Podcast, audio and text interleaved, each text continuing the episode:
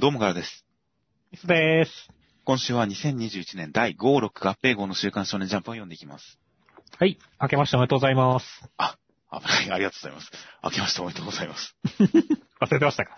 そうですね、収録に関しては、年始に一度撮った、えー、まだ編集中でアップするのはこの後になると思いますが、あ、乙女の帝国読んでという、読んでシリーズという新しく今年から始めるおすすめシリーズ、漫画紹介シリーズで乙女の帝国を紹介する回をこの間撮りまして、その後、今日はまずアグラリティボーイズの追悼番組を撮った後に本編なので、完璧に忘れてましたね。そうですね。あ いやー本当に、明けましておめでとうございます。明けましておめでとうございます。今年もよろしくお願いいたしますですよ。ですね。はい。という感じで、今年は、まあ、多少いろんなやり方試していけたらいいなと相変わらず思っていますので、ちょっと年の区切りも含めて、えーいろいろやっていけたらなと思います。という、その区切りから新しくという話からのつながりなんですが、このコメント返し、先週のコメントに返答するというコメント返しに関して、だんだん時間が伸びていってしまっているので、いや、僕毎回、今週は、じゃあ、今週は短めに、みたいなことを毎週言ってるくせに、伸びてってるんですよね。という点で、ちょっと縛りを設けようということで、まあ、多少喋ってるうちに長くなってしまうのは仕方ないにしても、15分を目標に語って、もし15分オーバーしたところに関しては、編集で結構大胆にバッサリカットして、15分に抑えます。はい。だから最長15分に絶対収めるという縛りでちょっとやっていきたいと思います。了解でございます。はい。なので、ちょっとだいぶコメントを飛ばし飛ばしになってしまったりするかもしれませんが、まあ、すべて目は通した上で、ちょっとこう触れられるところに手早く触れていけたらなと思います。という感じで、では、先週のコメントを見ていきますと、えー、まあ、いろいろと今年いろんな企画やりたいとかいう話に関して、2020年は長期連載終了や探求式の終了も結構あったし、2020年に終わったものを振り返るとかしてもらいたいという形で、確かに最近のジャンプの連載の入れ替わりがすごいことになってるんですよね。そうだね。本当に作品のほとんどがまあ2年以内の作品だったりとかしますので、まあこの辺の入れ替わりに関して取り上げるというのは確かに面白そうではありますので、何か機会があったらやるかもしれません。あと、えーこちらの、あの、ニコニコ動画側の都合の話になってくるんですが、えーニコニコ動画、毎週、毎年、あの、番組の動画、サムネイルとかの、その、画面のロゴを年ごとに入れ替えてるんですが、今年のロゴの部分で、ちょっと大きめに文字、えー設置した結果、えールフィの顔がちょうど隠れてるのがじわるという形で、先週、ジャンプの表紙の右半分、右のところの端っこにルフィの顔の半分が描かれていたのが、ちょうどロゴで隠れてしまっているという、その動画のサムネイルに関するコメントで、これちょっと反省して、あのー今週以降、特番の動画とかも含めて、ロゴは柔軟にちょっと動かしていこうかと思います。今まで完全に押し癖で一切いじらず、もう、意固地になって一切いじらず来たんですが、あの、今週からは、多少絵柄とか、その時々の作品名とかに合わせて柔軟に動かしていこうかと思います。はい。という業務連絡でした。あとは、えードクターストーンのメートル法に関する話題、稲垣先生のツイッターに触れた話題とかに関して、えー成り立ちを考えると石上村に単位が伝わっていないのが不自然。という形で、石上村に単位が伝わってない。確かに、あの、何らかの尺度を用いてやっていってもおかしくない。そして何より、たまに指摘されて、なるほど確かにいいと思うんですが、石上村に文字がないっていうのもすごく実は不思議なところであるんですよね。確かにそれはそうなんですよね。あれほど便利なものを一度手にしたのに、こう、失うということはなかなかないような気がしたりとかするので、その辺多少、まあ、非現実的とは言いませんが、ある種物語の都合に合わせるような形で、でもまあ、きっと何か科学的な根拠があった上でのことなんだとは思うんですが、まあそういった何か失われた知識みたいなものがあるよなというのは、ちょっと思ったりしました。そして、まあね、ドクターストーンなんかでもコメントではね、あの、もう人間関係についてのコメントすごい多かったですね。旗から聞くと恐怖でしかないとかね。そうですね。結構あの相関図ね、あの、結構みんな突っ込んでるところとかあったりして、確かにね、面白い相関図だと思いましたよね。確かになんか、もうある程度フィクションの世界の事柄として、なんとなく漫画のことだからと納得していますが、現実的に考えると、まあ、怖いですよね。怖いですよね。この人とこの人は以前殺し合いましたっていうのはまあ現実的に考えたら確かに怖いところだったりはしますよね。そして、まあ怖いといえばね、まあ、呪術回戦なんかもね、もう、まあ、真人さんとかがね、スッキリしたとかいうコメントもありましたけど、やっぱり、あの、東堂、あの、なんでしょう、あの、存在しない記憶に対してね、こう、いろいろで怖い的なコメントもありましたし、もうはい東堂も本当に兄弟かもみたいなコメントがあったりしてってね。怖いですよねっていう。そうなんですよね。確かに、これ、糖度が洗脳されてなければ本当に兄弟説が濃厚なんだけどなっていうコメントありましたが、今週で、あの、ゲトウさんの中の人の正体に関する言及とかがあって、それが、本当に長宗さんの親的存在と言及されるにつけ、ますます、イタドリ君と本当の兄弟説は濃厚になってくるんですよね。そうなんだよね。ただ、糖度が、東道のせいで考察が進まねえっていうコメントもある通り。ただ糖度がというか、今週に至って、なお、より一層、それは痛感されますね。いや、ほんとそうだね。いないのに、考察を邪魔してくるからね、あいつ。そうですね。そこはなかなか本当に面白い関係になっていると思います。そして、まあね、やっぱり最終回だったね。僕たちは勉強ができないっていうのもいろいろコメントたくさんありましたよね。はいはいはい。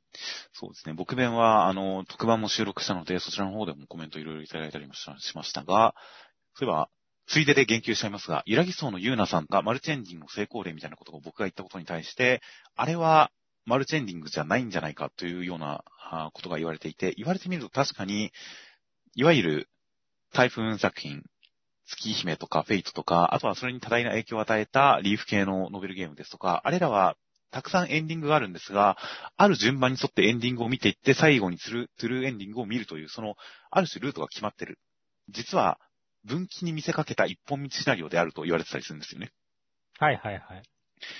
必ず決まったバッドエンドを巡らないと、ノーマルエンドを巡らないと、最後ツルーエンドに行けないという形で、全員が同じ道を辿るという意味において、あれはマルチエンディングではないと言われたりする。確かに、それをちょっと思い出して、イライソーのユーナさんは確かにそういう意味で言うと、マルチエンディング風一本道で、それに対して僕たちは勉強ができないは確かに、本当の意味でマルチエンディングだった。それぞれが等しい比重で、あの、エンディングが描かれていたっていう意味で言ったら、確かにそこはちょっとある種の区分けはあるのかもなとちょっと思いました。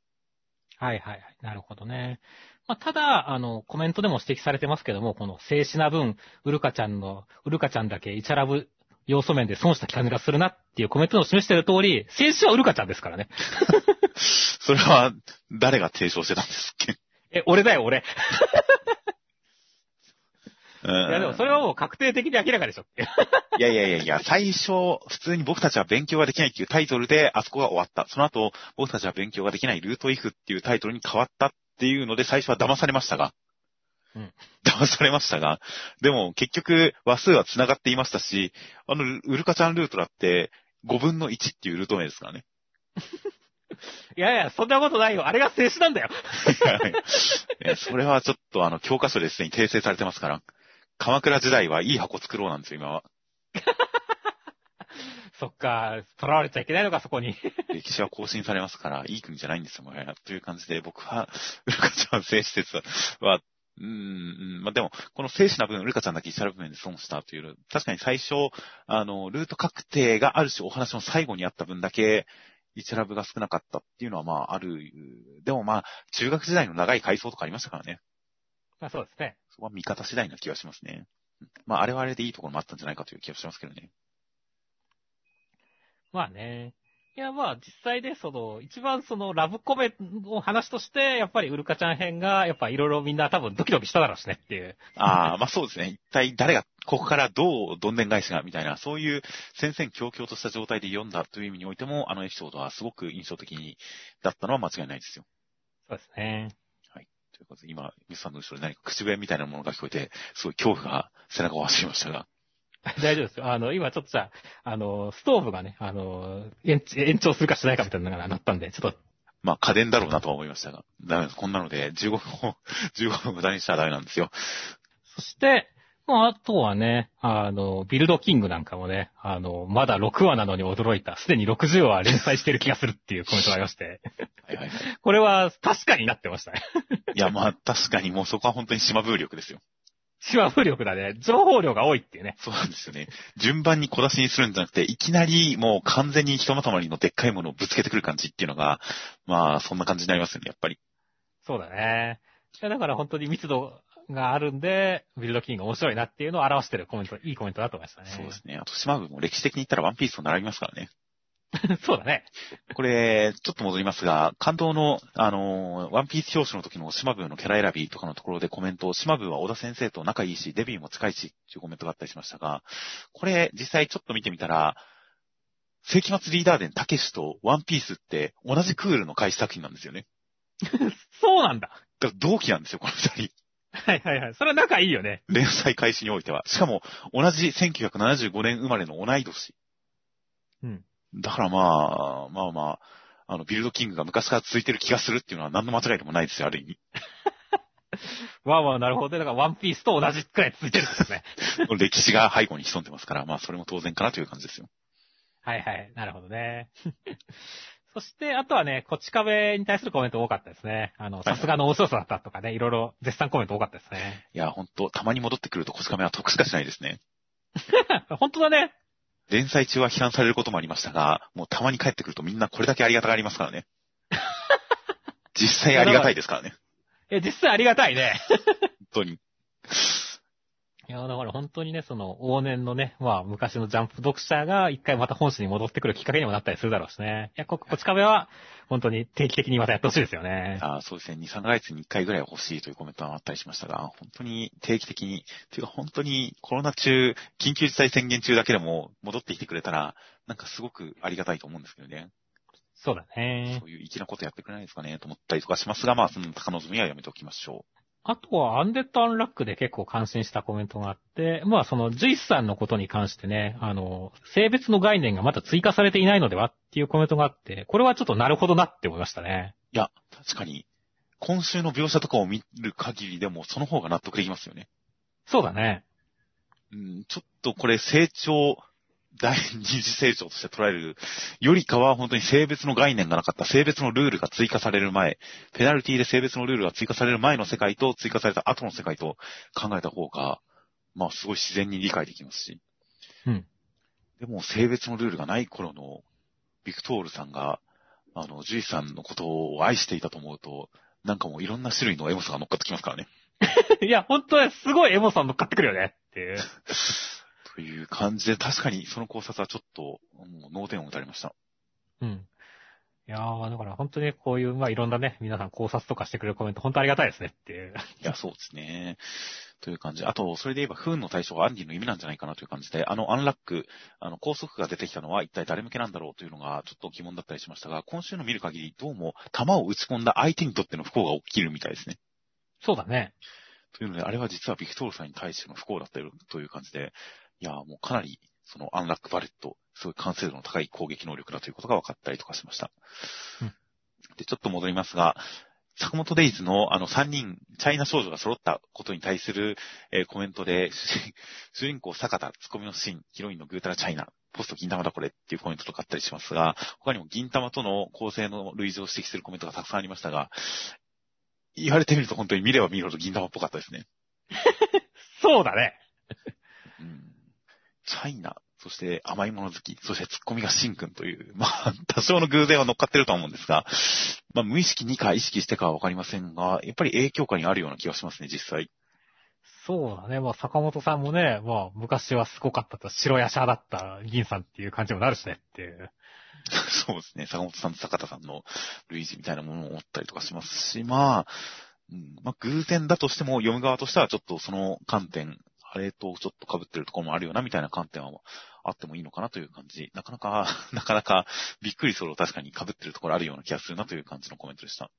そして、あとは、あの、目次コメントのところで、あの、本当はつい先生コメントを書いたらしいっていう、なんかあれがあったんですけども、はい。なんか、あの、あの、これはあれですよね。あの、矢吹先生のコメントが、また、前に載ったやつに、あ間違えて載ってたっていうところに対するあれだよね、これっていう。ああ、なるほど。おそらくそうですね。それひどいですね。かわいそうだよね、これ、本 いろんな人がかわいそうですね。うん。いやー、ちょっと編集部一体何をどうしたらそうなるんでしょうね。いやー、わかんないっすね。実際のコメント何だったんですかねなんかジャンプのホームページとかに載ってるんですかねこ ああ、どっかで公開、ツイッターとかで何か言及してるんですかねちょっと後で調べてみましょう。気になりますね。れ。そうだね。まあやっぱり目次コメントに載せるっていうこと自体にも意味があると思うので、この流れだとやっぱり来週あたりで、改めて、ちょっと目次コメントで、つつい先生、お疲れ様でした的なコメントが来週載ってもいいんじゃないかなと思いますけどね。そうですね。今週は残念ながら、もうワンピース一色でしたから。そうですね。まあ、そこはしょうがないですね。そうですね。来週に期待しましょう。という感じで、えー、まあ、今週のコメントざっくりそんな感じで取り上げておきました。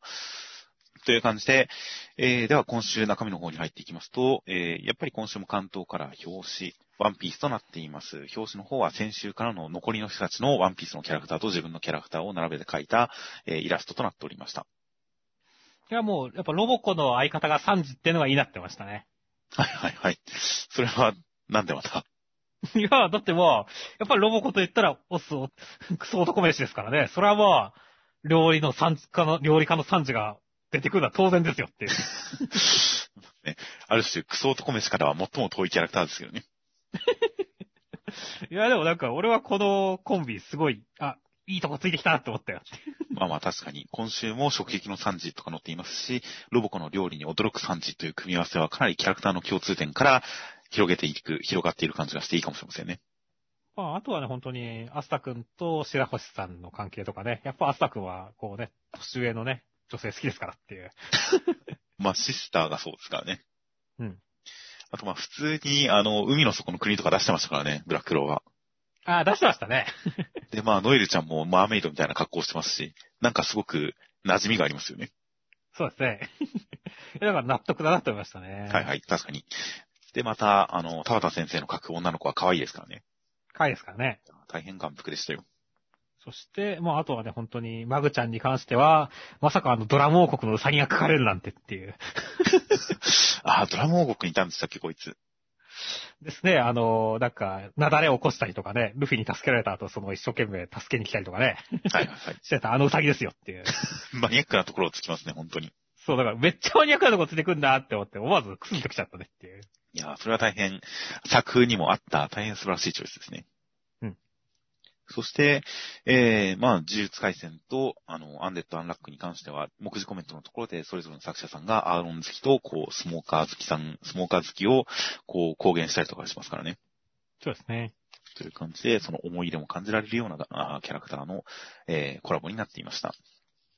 で、今週関東企画もいろいろワンピースありまして、でっかいポスターついてきました。なんかこの、裏にね、その、1000話分のね、なんかこう、奇跡みたいなのが書いてあったりとかね。いや、はいはいはい、結構、やっぱ面白いポスターあったなと思いますね。そうですね。ちょっと時間をとってじっくり見てみたいかなと思ったりするようなポスター。ちなみに今週、目次コメントのところ最初に触れちゃいますが、ジャンプ SBS という、この、内輪ネタを暴露する系の企画で、今週の内容は、ワンピース第1000話記念ポスターは、第100話掲載時の関東からの絵柄をオマージュしているということで、こちら、実は第100話の時のイラストをオマージュしてるらしいですよ。あの、グランドラインに行くところの絵っていう。はい。という感じで、そのあたりも見比べてみると面白いかもしれません。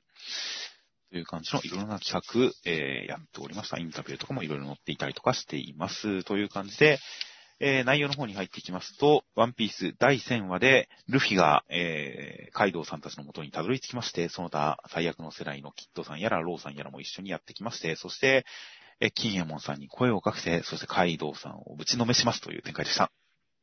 いやー、やっぱりね、1000話ですからね、この海賊王になる男だって言って締めてくるっていうのは、まあ本当期待通りでしたし、すげえかっこよかったですね、ルフィがっていう。いやー、本当にそれでもうカイドウを一撃乗せた後でのこの宣言ですからね。うん。いや、もう本当になんかもう、クライマックスが始まってる、ワンピースの本当に終わりが近いことは、小田先生、方々で公言されていますが、本当にその、クライマックスが近いということを感じさせるような、信じさせるような一話でしたよ。カイドウとね、ビッグマムが並んで、そこにね、キッドたちとかと一緒にね、5人がドンって並んでるところとかの構図もすごいかっこよかったしね。はいはいはい。いや、だから本当になんか、戦話らしい、いい回だったと思いますね。いや、本当に一区切りつく感じですし、ルフィの、改めて本当にルフィだ。ああ、ルフィだという感じの1話だったんで、いや、本当に1000話にふさわしい内容だったですよ。そして、ただちょっと気になったのはね、あの、今回は、あの、ローさんもさ、あの、下に行ったと思ったら、気がついたらもう上来てるしさっていう。ええ。うん。あの、結構この5人がドンって並んでるカットすごいかっこよかったんだけどさ、あの、なんだっけ、トキさんかなんかがさ、やっぱり、オロチ、ね、カイドウさんとかオロチさんをさ、打倒するのは、9つの影みたいなことを予言したじゃないですかっていう。はいはいはい。だから、ここにまたさらに4人くらい加わるのかなって俺は予想してるんですけどもね。どうなんですかねっていう。いやまあ実際ありそうな感じではありますよね。うん。いやー、だからそれも含めてすごい、誰が来るんだろうっていう楽しみが今後深まっ、ね、高まってくんで、いやー、1000話以降もね、すごい期待値高まってますよ、私っていう感じですね。はいはい。いや、本当に。実際ここでおでんさんの日記に記されていた未来というのが、20年以上先に、次の時代を担う強力な海賊たちが押し寄せてくるカイドウを撃てるのはそいつらだという感じで、もう、そうなんですよね。新世代の海賊がカイドウを撃つって予言しちゃってますからね。そうだね。という感じのそいつら、確かにそれが9人、一体どういう感じの並びになるのかっていう点も本当に、もう組み合わせ、本当にこのお話の盛り上がり、クライマックスに対する勢いの増していく感じっていうのがすごいので、誰がどう組み合わさっていくのかは本当に楽しみですね。楽しみだね。どうしよう、ここでウルージさんとかしちゃったらどうしようっていう。いやーもう、ウルージさんは爪を隠してたんですよ、あれで。で、いやなんか、ね、いや意外とさ、この、3時とかかなっていう部分もあるわけだけどさ、はい。あの、なんか、ここまで新世代の海賊って言ったら、なんか、ルーキーズ、ね、あの、奥越えルーキーズ来てもおかしくないじゃないですかっていう、急にっていう。まあ、そうですね。最悪の世代もっと増えてもいい気はするんですけどね。いやーというわけで、いろんな想像が膨らんでいいなってますね。そうですね。という感じなので、まずはとりあえずルフィと、ルフィとカイドウたちとの戦いがまずは始まりましたので、そこの、どれくらいルフィが強くなってるか、今週の一撃ですでに、これはって期待を煽る感じでしたからね。そうだね。どれほどルフィが強くなっているのか見れるのかと思うと、まずはそれが大変楽しみです。はい。では続きまして、僕のヒーローアカデミアの第296話内容としましては、えー、まあ、災害が過ぎまして、ヒーローたちもボロボロで、世間も荒れ荒れで、ミッドナイト先生はお亡くなりになってしまったりとか、他の人たちもたくさん亡くなってしまったりとかして、いる中、オール・フォー・ワンさんは、死柄木さんから脳無に自分を助けさせと命令しますという展開でした。いや、もう、今週はもう、ミッドナイト合掌ですわっていう。いやー、ミッドナイト先生は本当に悲しかったですね。いやー、まあ、予測としてはあったけれどもね、こう、ちゃんと本当か、絞ってで描かれたのは、結構衝撃だったね、本当に。そうですね。他のキャラクターに関しては、まあまあまあ、そういう感じですよ。そういう感じですよというか、メインキャラではなかったわけですが、ミッドナイトさんに関しては本当に連載初期から関わってきて、生徒たちとの絡みも面白くて、ファンもたくさんついている感じの、本当にメインキャラでしたからね。いやー、だから本当にな、この戦い、まあ、一旦ね、あの、しがらきさんが逃げる形で終わったわけですけれども、本当にその、なんだろう、爪痕がでかすぎるっていうかね、はいはい。いう感じにね、もちろんリーデストロさんとかね、確保したことに関しては嬉しさもあったりするんだけど、本当にこのお茶子ちゃんがね、助けてるけどもう追いつかない。で、一緒にいたヒーローはもう諦めてしまってる。転職先探さなきゃっていうことになってしまってる。っていうところとかのこの絶望感の描き方は、本当堀越先生容赦ねえなって思ったね。いやー、本当ですよね。だから、結構一般の人たちがこの災害でヒーローに絶望するみたいなことに関しては、いや、とはいえでもヒーローを信じなきゃどうしようもないだろう、こうなってもっていう思いがちょっとあったりするんですが、ヒーローが心折れてどんどんこう、諦めていくっていうのに関しては、まあ仕方ないかなという感じもありますし、それで思って本当に何かこの世界のある種崩壊を見せつけてくる感じっていうのは、すごい伝わってくるものがありましたね。いや、そうだね。ほんとこういうとこ容赦ないんだよな そして容赦がないって言ったらね、ここね、ほんとオールフォーワンさんの悪意もね、容赦がないんだねっていう。はいはいはい。この展開の後にさ、こうね、明日にでも説明すべきだとかって言ってる中でね、なぜ明日が来ると思うんだろうねとかって言ってるところは、本当に悪のカリスマとしての格が高いっていうね。いや本当ですよ。ここからずっと俺のターンって言ってますからね。本当は一緒になんか遊戯だよ、遊戯、遊戯王来たよって思ったよ。それくらいの圧倒的展開ってことですよ、もう。うん。いやー、だからちょっとほんと怖いです。しがらきさんが意識取り戻すかと思ったらもう完全にオールフォーワンさんに取られちゃってるからね。まあ、今のところはそうですね。うん。それも含めてちょっとどうなるかっていうところがもう全く読めない。ヒーロー世界もどうなるかわかんないっていう感じが、やばいな、なんかしばらく、なんか地獄が続きそうで怖いっすねっていう。いや、本当に悪の世紀がやってきそうな感じが必死と伝わってくるんで、せめて、せめてここから最悪の事態を回避するための誰かの活躍があるのかどうか、その辺の攻防に対する、こう、期待をまた持っています。そうですね。では、続きましてが、呪術回戦の第134話、内容としましては、えー、どうもゲトウさんの中にいた人はかつて、鴨のりとしと呼ばれていた人で、えー、ゲトウさんの、えー、術式を使って、真人さんの術式を取り込んで渦巻きっていう感じで、そこに長宗さんがやってきて、なんとお兄ちゃんですという展開でした。今週さ、語りたいこといっぱいあるけどさ、最終的に長宗さんが俺はお兄ちゃんだぞで全部持ってくの卑怯だよねっていう。そうですね。最近、呪術回戦とかと戦争マンの時とかもそうでしたが、読み終わった後につい検索してしまうワードっていうのがしょっちゅう出てきますからね。そうですね。今週も読み終わった後に早速ツイッターでお兄ちゃんだぞって検索しちゃいましたからね。どんなの出てきました？いや、まあ、みんなの、まだ月曜朝一とかだったんで、みんなイラストとかではなく、普通にお兄ちゃんだぞっていうのをみんな喜んでましたね。うん。いや、そうなんだよね。いやいやいや、ジョーソンさんそっち行っちゃうのみたいなね。感じがすごい、だから、なんだろうね、本当に。今週だって、まずさ、京都校の面々とか来てさ、お、熱い展開だぜってなるじゃないですかっていう。はいはいはい。ね、あのー、ミラちゃんだってさ、こう、悲しみを糧にさ、すべてを乗っけてもそれが通じないっていう、このさ、無力感とかさ、もういろんな感情がうまく書いてたわけじゃないですかっていう。はいはいはい。それらを含めて、ね、で、さらにね、あの、カボさんのね、あの、お父さんがね、あの、黒幕の一端だったっていう真実まで明かされるっていう、本当に盛りだくさんだったけど、全部お兄ちゃんが持ってくっていうね。全部持ってきますからね。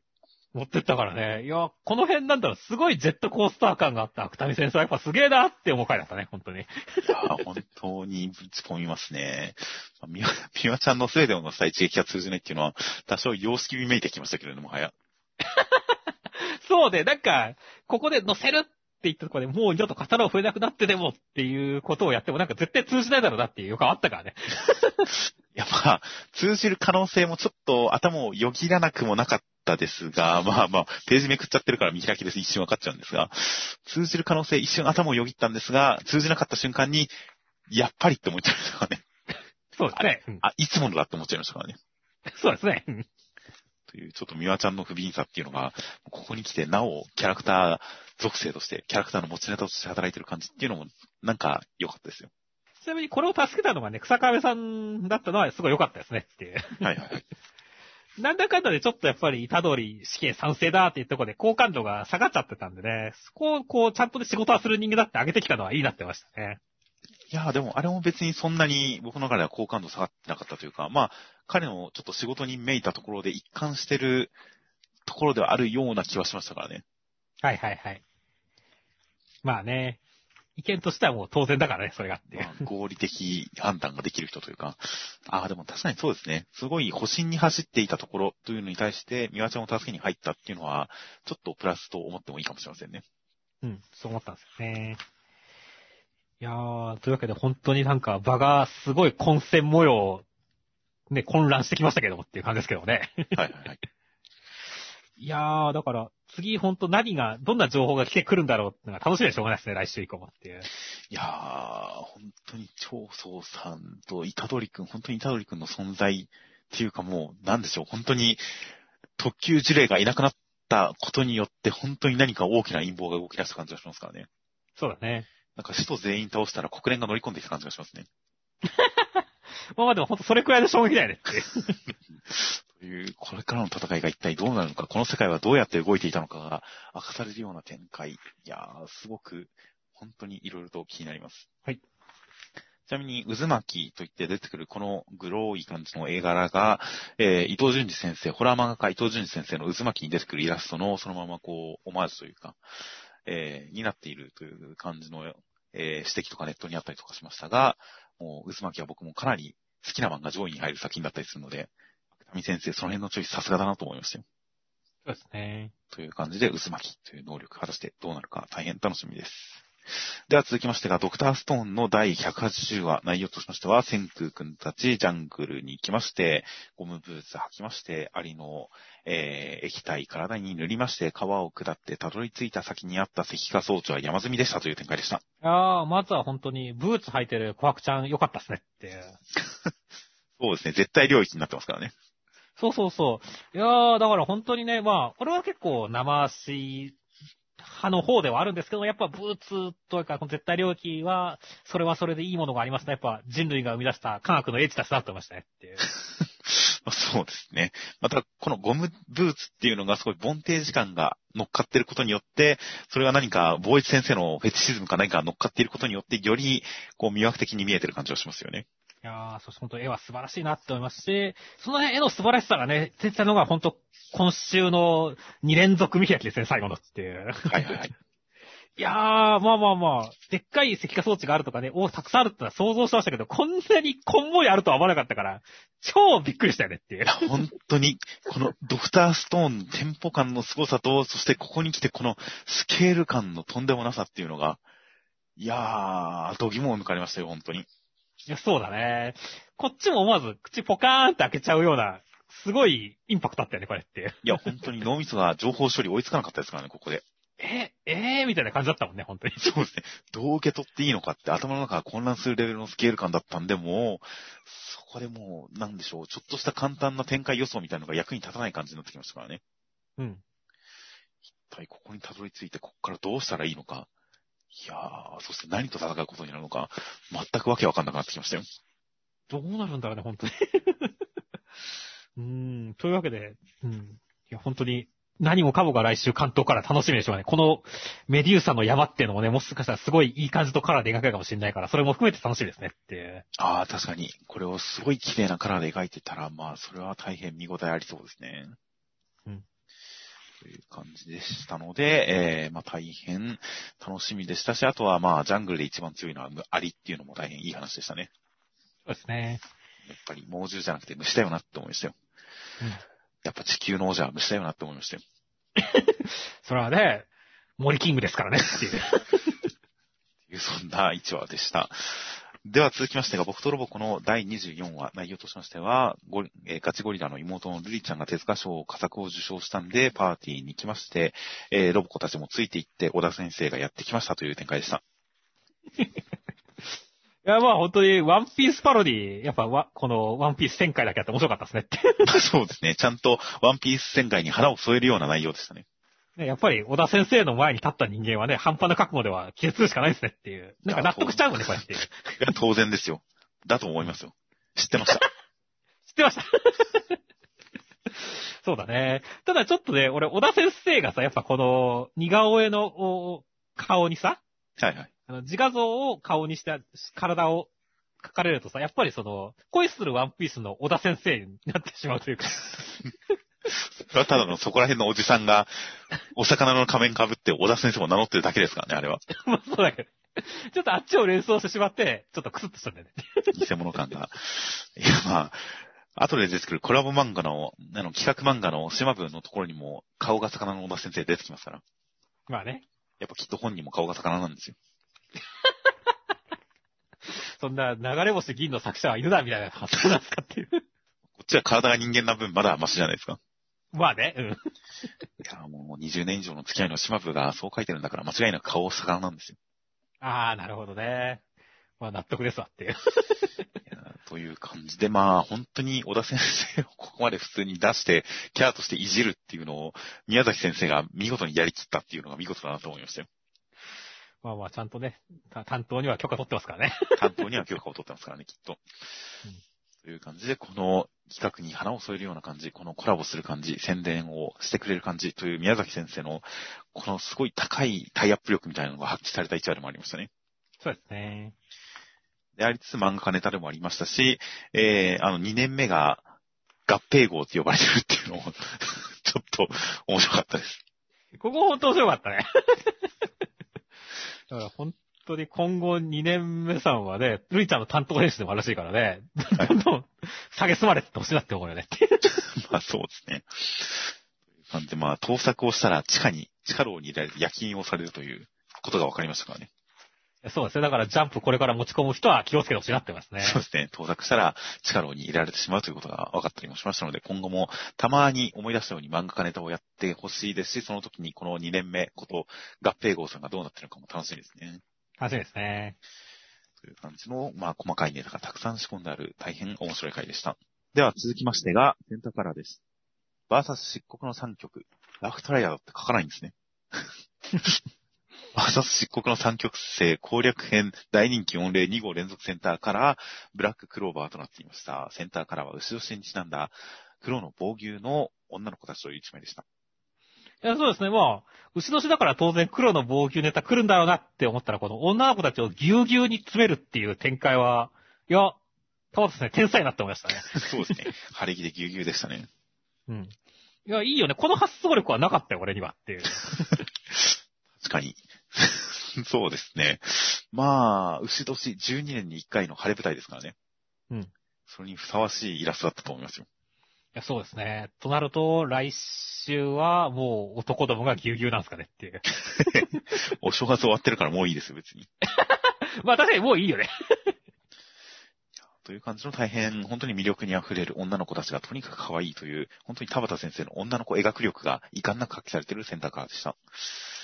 で、内容としましては、第277話で、ユノ君が、えー敵を、敵にダメージを与えている一方、バニカさんと戦っていたシャーロットさんは、えー、茨女王となって、敵をこう、茨で踏んじばりますという展開でした。いやー、もうシャーロットさんまで、なんか王様チックなホームになったよねっていやいやいや、女王ですから。まあ女王ですからね。いや、なんかすごい、やっぱり、田畑先生のこの、すごいセクシーな感じというかね、結構かっこいい感じがすごい出てるフォルムで。いや、これ、なんかいいなって思いましたね。シャーロットさんの方、姿っていうね。そうですね。で、ちゃんとこう、体のボディラインもしっかり強調している。これだけ体中に茨が巻きついておきながら、きちんと女性らしいシルエットを強調しているあたりとかもさすがですからね。いや、なんかすごいやっぱ強くなった気がするし、あのー、ほんと格が上がったっていうね、この 赤と青両方使えるんだっていうところも、はったり力というかね、言語力あったよねっていう。いやー本当に、機械ダー張りの大変な強さですね。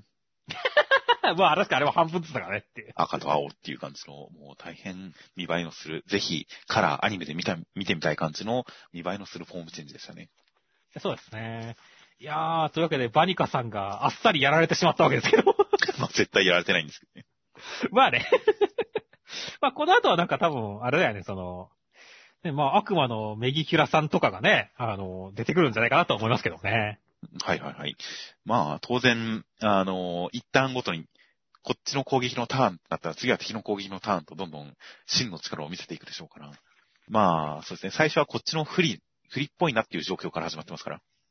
うんまずは構成でそれを覆したところからさらに敵がどう覆してくるか、それが何往復するか、どこで均衡が崩れるかとか、それをもうある種の様式美かもしれませんが、もうどれだけ派手に、どれだけ気持ちよく、どれだけびっくりな感じでやってくれるかっていうのを本当に楽しみにしてますよ。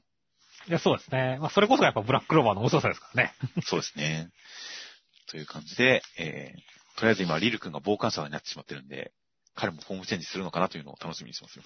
そうですね。何か来てくれるのかなと、ちょっと楽しみにしています。では続きましてが、ビルドキングの第7話、内容としましては、トンカチ君たち、えー、逆さ女王が実は竜の一本牙だっていうことに気がつきまして、破壊するんではなくて生え変わらせようという感じで、ビルドハンマーの裏で叩いて、活力を注ぎまくった結果、すごいことになりそうですという展開でした。いやー、なんだろう、あの、逆さ城を蘇らせるんだっていう発想は、お、そういう来たかっていうのはちょっといいなって思ったんですけども。ただ、あの、骨なのに、すでに成長してるってのはちょっと、ハテナマークがついたんですけど、そうなんすかっていう。どういうことですか？いや、なんか、あれじゃないですか、この、常に朽ちてるとかならわかるんですけども、あの、骨だけど、もう成長してるんだ、あまりにも強いからみたいな展開じゃないですかっていう。はいはいはい。だからさらに成長させて生え変わらせようっていう展開じゃないですかっていう。はいはいはい。この骨だけど成長してるっていうのがちょっと俺の中では、ハテナマークがずっとついてるっていうね。いや、はってそういうもんだっけみたいな。いや、だって、活力がすごいんですよ。まあ、竜の王だからねっていう。そうですね。いやもう活力がすごかったらそれくらいありますよ、きっと。あるのか。うんだからこれ、下手するといずれこの骨から再生するんじゃないですか、もう。再生の途中なんじゃないですか、これは。ああ、ほ竜自体が再生するのねって。まあ、まあ、わかりませんが、でも僕は全然、ああ、それくらい骨にも活力が残ってたんだなって納得しましたよ。なるほどね。俺は、ちょっと、マジかよっていう 気持ちの方が多かったんで、まあなんかね、来週くらいにはね、この、まあ、ビジュアルも含めてね、その、逆さ城が蘇ったらどうなるのかっていうね、そのビジュアルも含めて、なんか、納得のいく答えをちょっと、理屈の方でももうちょっと出してほしいなって思ってるんですけどね。いや、だって竜ですよ、竜。うん。その辺の動物とかじゃないんですよ。まあ確かに、人間とかと置き換えちゃいけないってことか。山になってるぐらいの竜ですから、もう陸地を覆うぐらいの竜ですから、まあ、その骨が、骨になった後も歯が生え変わるぐらいのことあっても全然おかしくないですよ。いやまあ確かに、そう言われてみれば、確かにまあ、そうかもなって気になってきた、少し。これが普通の動物とかだったらあれですけど、竜ですからね。当然別に何のおかしいこともないと思いましたけどね、僕は。なるほどね。了解か。なんか、俺もそこまで強調されると、うん、確かに俺の方がおかしいかもってなってきたわ。確かに竜だもんなっていう。ですから。まあまあ来週あたりで歯の生え変わりに関して、確かに一言ぐらい誰か触れそうですよね。うん。これになったのに歯が生え変わるなんて的なことを誰か言いそうなんで、その辺に関してはまだここから理屈がうなしされる可能性は全然あると思いますね。まあなんでね、本当に、どんな感じのね、羽、買い替わったところでは外壁とかはできるにしたってねっていう。あの、根本的なリフォームになってるかって難しいところだからね。これで家とかになったら笑うけどねっていう。すでに。いやなので、あの、リフォーム変えたリビルドへって書いてありますから、これリフォームじゃなくてもはや立て直し覚悟なんですよ。そうだね。なので、もう本当に一から作り直すんですよ。城を。はい。はいはいはい。なるほどね。だからまあ、トンカチくんはここまでで、次からは、あの、レンガくんのターンが来るって感じなんですかねっていう。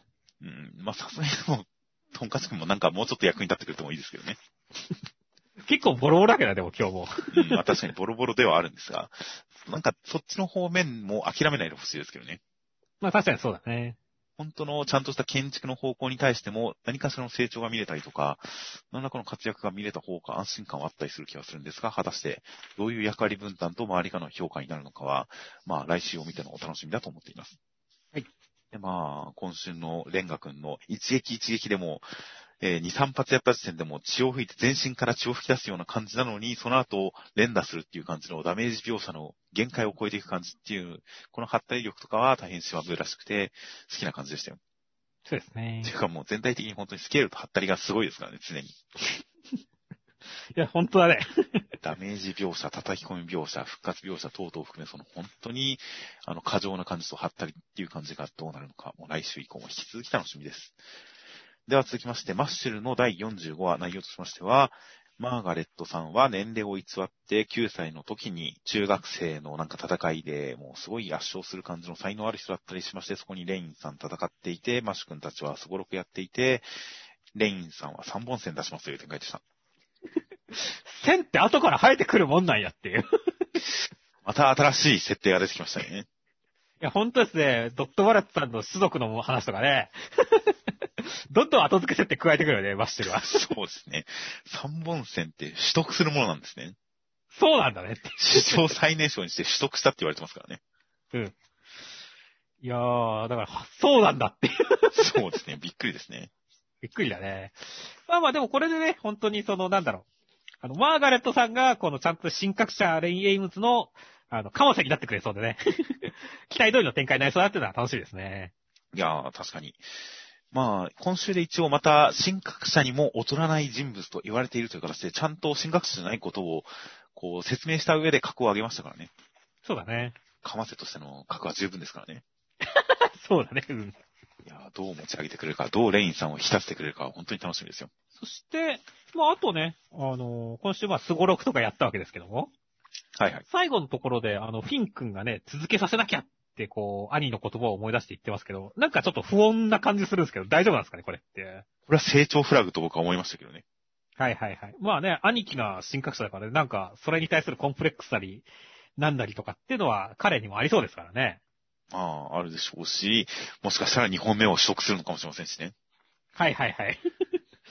いや、ありそうですね。なんか後付け設定で本当に3本線、4本線とか出てきてもおかしくないよね。フィン君そうもっていう。ですね。そして、悪魔のも5本線とかもあるかもしれませんからね。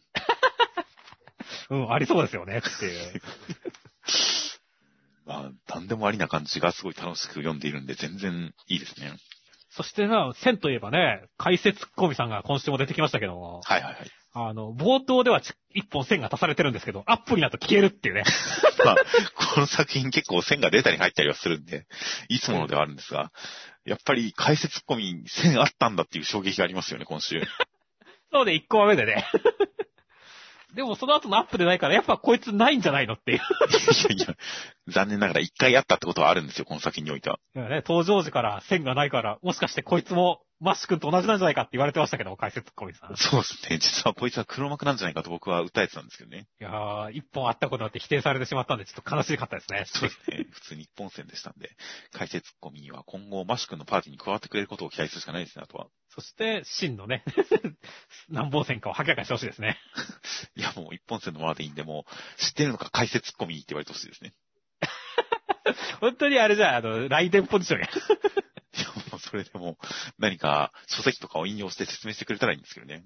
そうだね。いや、という感じなので、こう、解説込み、本当に今週は何のボケもなく普通にいるだけなんですが、それでも目についてしまうという、大変お得なポジションですから、今後の活躍本当に期待ですよ。ですね。といった感じで、まあ、バトルものと、このゆるい本赤ギャグという要素と、なんか独特のゆるさ、独特の雰囲気というものがいろいろと散りばめられている、大変マッシュルらしい一話でした、今週も。はい。では続きましてが、えー、企画、特別企画となります。連載人書き下ろし、ジャンプキャラクター大集合、ワンピース戦話記念特別番外編。もし〇〇が海賊船の船長だったらというテーマで書き下ろした特別番外編という形になっています。こちら扉絵の方は小田先生による、えー、ゾロとナミも船長っぽいルックという感じの一枚でした。そうですね。はい。という感じの、まあ、普通に格好一枚から、えー一個ずつ軽く見ていきますと、まず最初、ヒーローアカデミア、デク君が船長になったので、えー、みんな自首するという展開でした。そうですね。そして次のブラッククローバーは、アスタ君が船長になったので、悪いことはしないという展開でした。開いたら両方ネタかぶりしてたら面白かったね。これは、分かってて並べたのかもしれませんけどね。そうだね。そんな感じちょっとあるよね。という感じで、でも実際以前、こう、ジャンプキャラクター、主人公が犯している罪を考えようみたいな企画を僕らでやった時に、やっぱり、まあ、デク君は私文書偽造でしたが、個性を偽っている私文書偽造でしたが、アスタ君は一切突っ込みどころがなかったですからね。そうだね。本当に何の悪いこともしてない、何の法にも触れてないということでみんなびっくりしたんですが、そういう点で言うと、このオチというか、この船長になったというネタもすごい納得しかないですよ。納得しかないですね。あの、こみんなちゃんとコスプレしてる感がね、す両方あってよかったですねっていう。はいはい。いろいろとこう、後ろで暴れてるメンツが大変見応えあってよかったですね。よかったですね。という感じで、えー、続きましてが、ドクターストーン。こちら、千空くんが船長になったので、宇宙船で月に行くっていう展開でした。いや、そうですね。まあまあ最終的にはまあ宇宙出なきゃいけないですからね。宇宙海賊になってもいいんじゃないですかねって。まあそうですね。という感じで、えー、まあ、もし千空が船長だったら、もし千空がアホだったらというネタをもう一個載せてくるという二重のボケでした。こういうドクターストーンのキャラクターを使ったギャグ漫画っていうのを、もうちょっと長めの尺で見てみてもいいですけどね。ああ、ありっすね。ちょっとした、あの、最強ジャンプとかによく載ってる、ああいうテイストで、あの、ドクターストーンのキャラクターによる、ほのぼの科学ギャグ漫画とかも面白そうだなと思うような一枚でした。では続きまして、呪術回戦は船長が誰がなるかでマニフェストを発表した結果、王城先生は殴られるという展開でした。そうですね。いや、チョッパーをしてくるの可愛いですね。まあ、かっこかわいいですね。かっこ可愛いですね。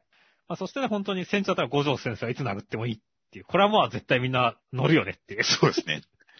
じゃあ、船長でと、しかも選手は犬ですからね。いやー、センスあるね、伏黒。い そう。いや、本当に大変人心を引きつけますね。ややっぱ器ありますよ、その船長の器ですよっていう。はい。これはスクナさんも納得ですよ。うん。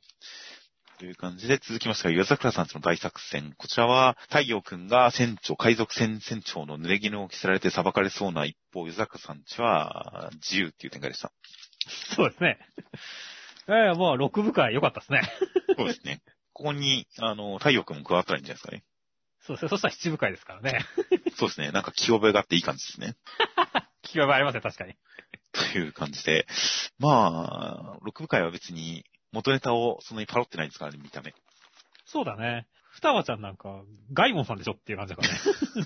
宝箱に入っているという、という感じで、えー、微妙に、微妙にあのキャラっぽいなというのがあったりはするんですが、基本麦わらの一味に寄せてる感じですね。いやー、まあでも、むつみちゃんがなんか、可愛い感じなんでいいですよっていう。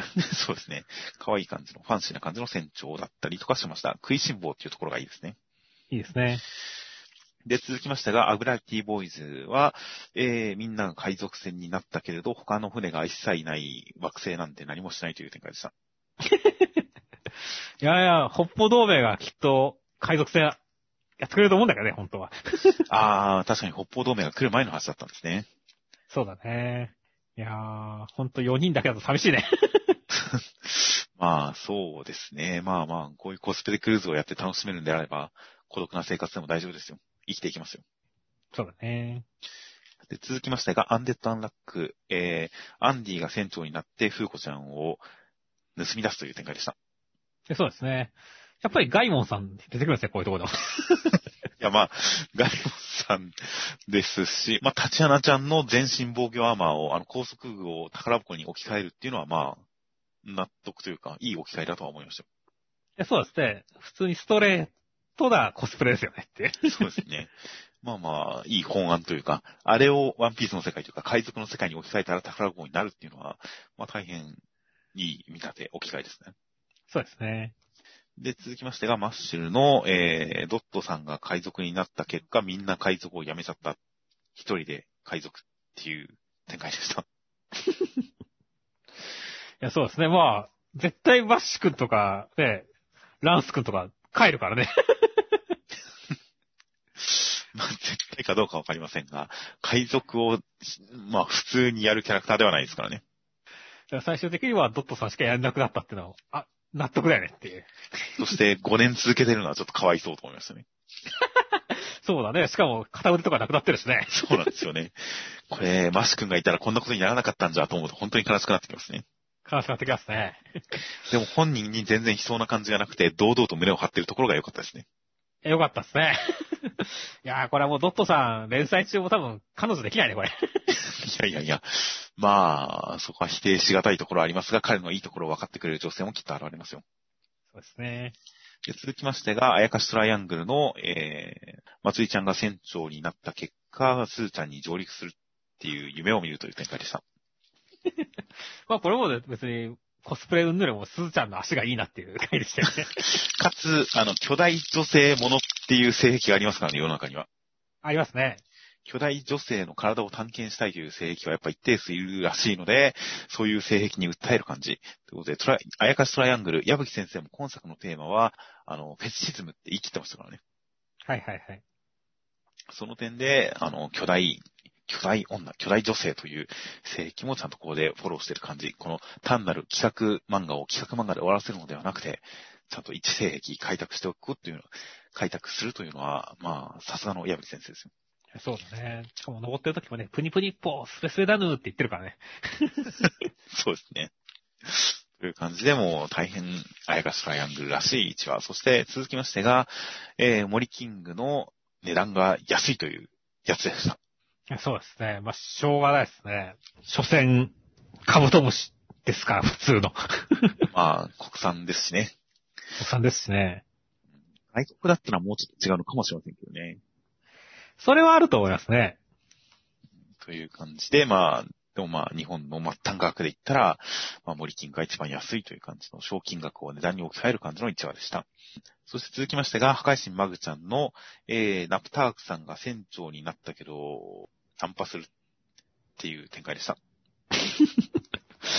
ナプタークさんの船のこのダサさいいよね。そうですね。ゴミって言われてますからね。そうだね。いやー、でもなんだろう、すごいやっぱりこの、ヤドカリがキャプテン、キャプテンって言って一緒に行ってあげてるところが優しくていいなって思ったね。いや、本当に、ヤドカリめちゃくちゃ可愛いですし、これ、サメも襲ったんじゃなくて、慕ってってるんですよね。そうだね。サメに襲われてナンパしますが、実際襲ってるんじゃなくて、ナプタークさんを慕って、わー、キャプテンって寄っていった結果、船がナンパするという、優しい世界だけど残酷ですね。残酷だね。まあでも、その後ちゃんとね、ルルちゃんが釣ってくれるし、ヤドカリもちゃんと、ね、マグちゃんが救うっていうところで優しい世界だよね。そうですね。という感じで大変ナプタークさんの良さが現れている1話でした。そして続きましてが、僕とロボコの、えー、みんなで役割分担していった結果、ロボコは海洋類役になっていて、目の下の線がないですという展開でした。ああ、怖かったね。そうですね。私こっちも伊藤淳二リスペクトなんですかね、これも。可能性はありますね。まあ、まあ違うんですが、でもホラーな感じの漫画でしたね。絵のインパクト、大変印象に残るイラストのインパクトを、えー、大変印象に残るインパクトのあるイラストでした。で、続きましてが、灼熱の狙いかないの、オチは何なんだこれは。内容としましては、チャコちゃんが船長になって島にいます。まあ、みんななんか、普通っていう展開でした。っていうか、シャコちゃん久しぶりに見たなって思って。ああ、確かに本編だとしばらくちょっと退場してるかもしれませんね。いや、だから本当になんだろう、チャコちゃん分が補充できてよかったなと思いましたね。はいはいはい。本当にこのオチのない感じはいかにも田村先生らしい、気の抜けた投げっぱなし感があってよかったです。そうですね。で、続きましてが、ほの見える少年の、いおりくんが船長になった結果、いつも通りっぽいけど、お姉ちゃんだけちょっと違うという展開でした。そんなにいつも通りじゃねえだろと思うけど。そうですね。いつも通りっていうのはちょっと幅が広すぎると思いましたが、これ、お姉さんがキャプテンって呼ばれたっていうので、えーいつもと違うっていう、これが嬉しいのか嬉しくないのか、もうちょっとはっきりしたリアクション取ってくれてもよかったんですけどね。そうだね。俺的にはなんか嬉しそうな風に見えるけど、どうなんだろうね。喜ぶか、もしくは怖っていう感じなのか、何かはっきりした表情が見えたら、オチももうちょっとこう、なんか気持ちが動いた感じはするんですが、この無な感じ、まあ、イオリ君の無気力な感じが伝わってきましたね。そうですね。というのと、まあ、あとオカルトネタというのが意外と海賊世界と相相性がいいなというのも感じられるような一枚でした。で、続きましてが、高校生家族はみんな、えー海賊、家族みんなで海賊船長になったぜっていう中身でした。いや、ちゃんとゴメスまでね、海賊ルックになってよかったですねっていう。はいはい。これ、おそらくみんな、あの、ルフィのいろんな場面、本編中のいろんなルフィの格好をしてるんですよね。そうですね。という感じで、まあ、ワンピース愛に溢れる感じの、えー一枚でした。高校生海賊ってどっかで言うかと思ったら言わなかったですね。それはなんか俺も言うかなと思ったんだけどね。まあ、高校生じゃなくてってことですもんね。海賊家族ってことですもんね。という感じで、か家族と海賊もっと書けるかなと思ったら意外とそんなこともなかったです。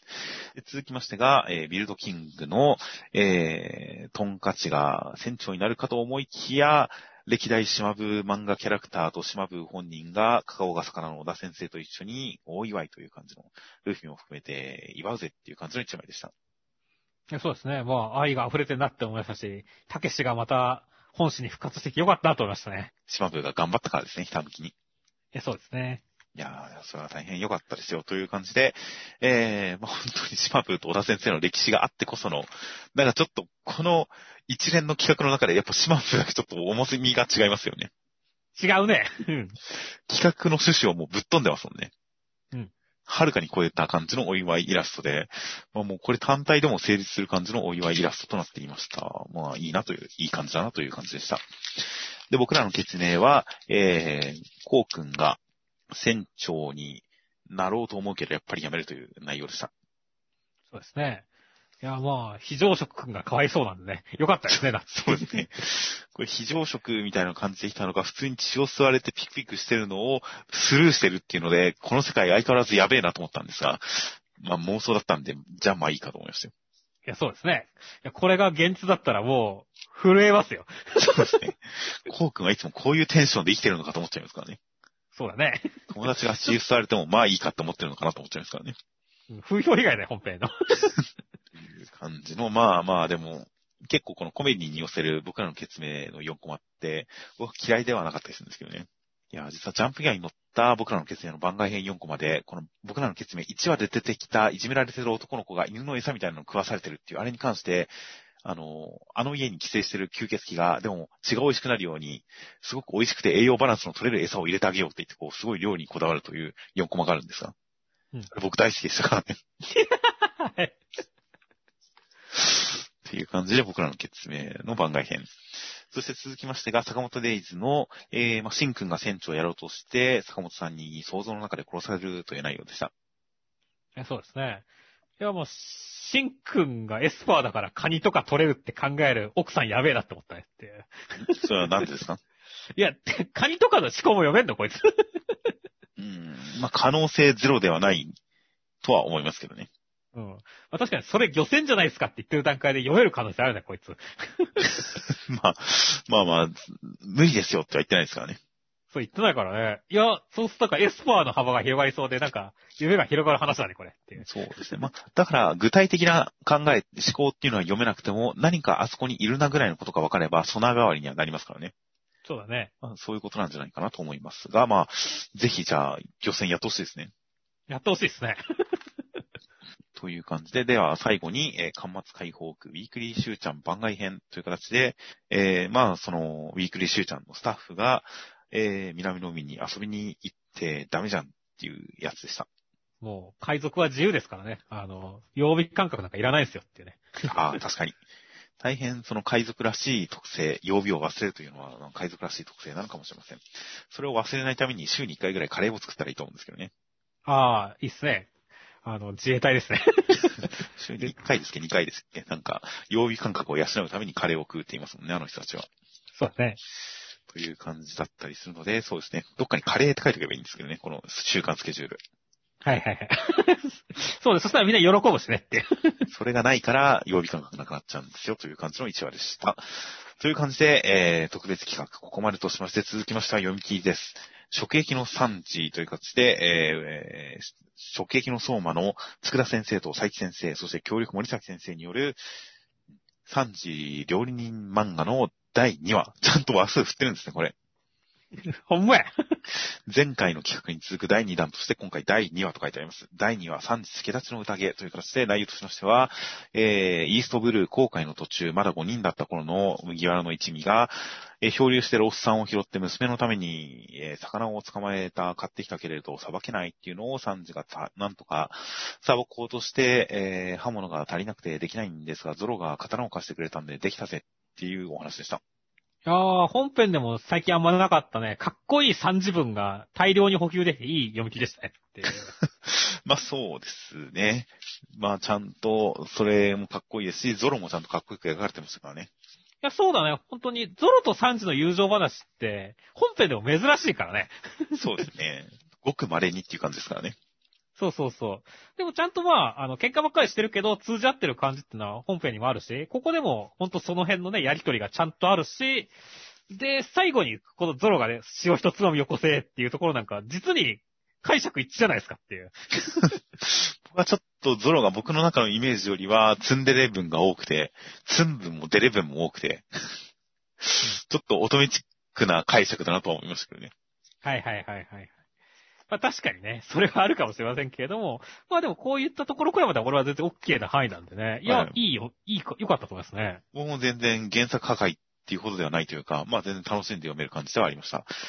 ただ、ルフィとウソップの扱いは何なんですか、これは。これ本当だね。ルフィはまあ、まだわかるけどさ、ウソップなんかセリフあるくせに顔隠れてるのがなんだよって思うからね。ちょっと怖いんですけど、これ。怖いよね、これ。最後に出てくるのかなと思ったら最後まで出てこなかったですからね。いや、ほんとそうなんだよね。なんだろうと、ウソップは本当に 怖いよね、これ。書いちゃいけない人みたくなってるよね。なんでしょうね。イケメンで描けないキャラに関しては扱わないことにしたんですかね。まあ、そうなんだとは思うけど。なんだろうね、ほんと不祥事をした人みたくなってるからね、扱いが。これがもう引っかかって引っかかって、なんか軽く頭に入ってこなかったんですけどね、髪が。それは気にしすぎちゃいかないね。まあ、まあ普通に楽しんで読みはしたんですが、でも頭の中ではずっとウソップとルフィはどうするんだろう、ウソップとルフィはどうするんだろうって、頭の中にずっとあったはあったんですよね。まあ、そうだね。それは俺もあって。って感じではありましたが、まあ、まあまあ、ちゃんと、あの、美味しさ表現、波が脱ぐかな、脱ぐかなと思ったんですが、まあ、人魚というのはまあ、まあまあ、落としどころとしては納得でしたし、そこまで、こう、やりすぎない感じで、ちゃんと節度をわきまえた感じで、お祝いに水を差さない感じで、で、ちゃんとワンピースらしい感じで、まあ、納得の一枚でしたしね。いや、そうですね。まあ、はっちゃけても俺も良かったと思うんですけど、まあ、お祝いですからね。そうですね。まあそこまでぶっ壊す感じというか、めちゃくちゃやりすぎない感じに抑えたのかなという感じではありました。という感じでまあまあまあ男二人のかっこよさというところにちゃんとフィーチャーして、お色気の方向にはそれほど振らないそれほど振らない感じなのかなという感じで、まあ、えー、まあちゃんと美味しそうな料理と、そしてやっぱりこのゾロがお酒を飲むところがすごい好きでしたね、僕は。ああ、いいっすね。ごくごくブハーっていう。この感じは結構ワンピース本編にはない感じの飲酒感とかだったりしたんで、えー、で、またちょっと読んでいて、最近あまり外出とかも控えてますから、この感じを読んで、ちょっと、ああ、いいなという感じが湧いてくる。そんな、まあ、いい料理漫画ですよ。では続きましてが、ヨタクラさんちの大作戦の第65話、内容としましては、太陽くんとむつみちゃんは相手に美味しいものを食べてもらいたいから、ババ抜きで負けようとし合って決着がつかない中、七尾くんが、えーその間に二人分買ってきてくれています。一方、川白さんたちは、は、とある小島でやっぱりカードゲームをやったりとかしながら、何かの作戦の前夜祭をやっていますという展開でした。ああ、もう今週のこのババ抜きの茶番感はやばかったですね。え どういうことですか？でもなんか、ちっこの仲いい夫婦がよ、みたいな。思わず下打ちをしてしまうくらいのレベルだったんですけどっていう。いやいや、仲いい、普通にイチャついてるんで、もう茶番とは思わなかったですね。はいはいはい。なんだろうね、この、一見すると喧嘩風を装ってるわけじゃないですか。装ってる。まあ、すうん。まあまあ、まあ、装ってると言えなくもないかもしれませんね。そうですね。だけど、まあやってることは本当イチャイチャしてるだけじゃないですかっていう。そうですね。なんだろう、あの、変化球だったからさ、なんか俺の中の変なところにグハって入ってきてさ、なんか、だから思わず、ね、いつもだったら微笑ましいな、太陽くんとむつみちゃんってやるとこが、ちっこの夫婦がよ、みたいな。なぜか下打ちが出たっていう。はなんか、何かミスさんの技研に触れたんですね。まあね。